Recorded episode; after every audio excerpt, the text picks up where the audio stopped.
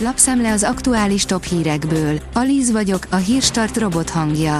Ma január 25-e, Pál névnapja van.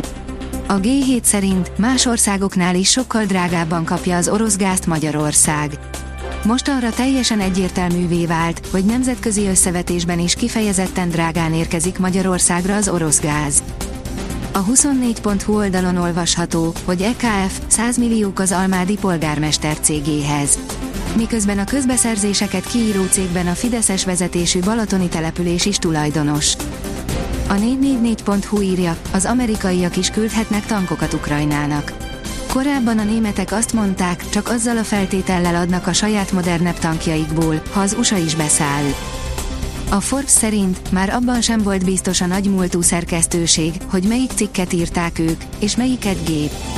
Balhés napokat él meg a nagymúltú tech portál, az 1994-ben alapított cénet, miután kiderült, hogy a híroldal legalább 70 cikket iratott meg mesterséges intelligencia segítségével. Mindezt úgy, hogy túl nagy dobra nem verték az ügyet. Nem csak az olvasók körében, de házon belül sem.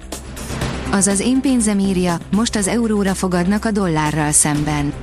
Radikális fordulat történt a devizapiacon, ahol elpártoltak a befektetők a dollártól, és inkább az eurót keresik.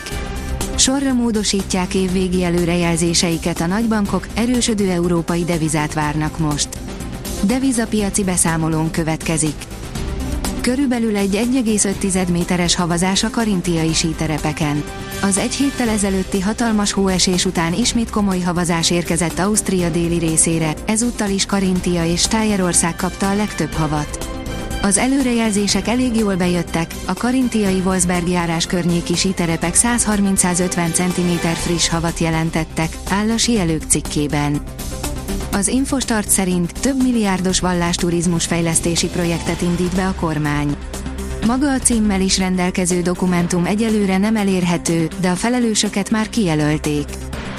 Az Agroinform oldalon olvasható, hogy lenyűgöző képek egy olyan rendezvényről, ahova egyszer mindenkinek el kell látogatnia. A berlini nemzetközi zöld héten jártunk, és úgy gondoljuk, ide egyszer mindenkinek el kell látogatnia. Megmutatjuk, hogy miért. A fintek oldalon olvasható, hogy könnyebben lehet befektetni műtárgyakba. Megkapta a szükséges működési engedélyt az Artex, amelynek birtokában hamarosan elérhetőbbé teheti a műtárgyakba való befektetést.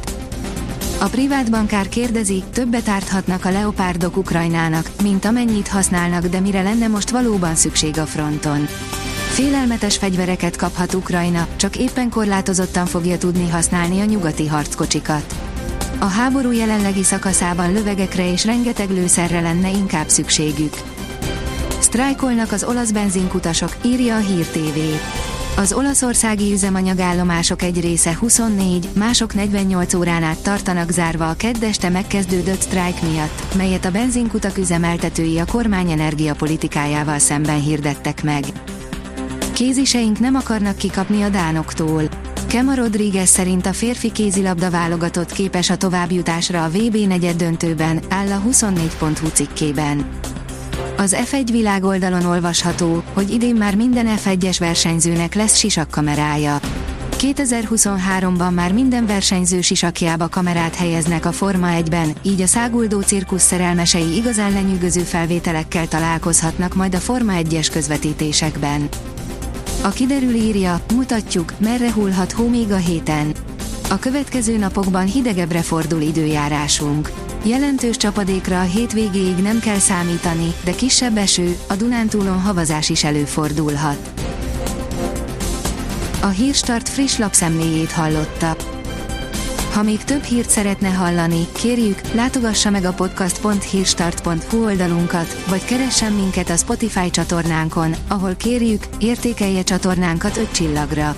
Az elhangzott hírek teljes terjedelemben elérhetőek weboldalunkon is.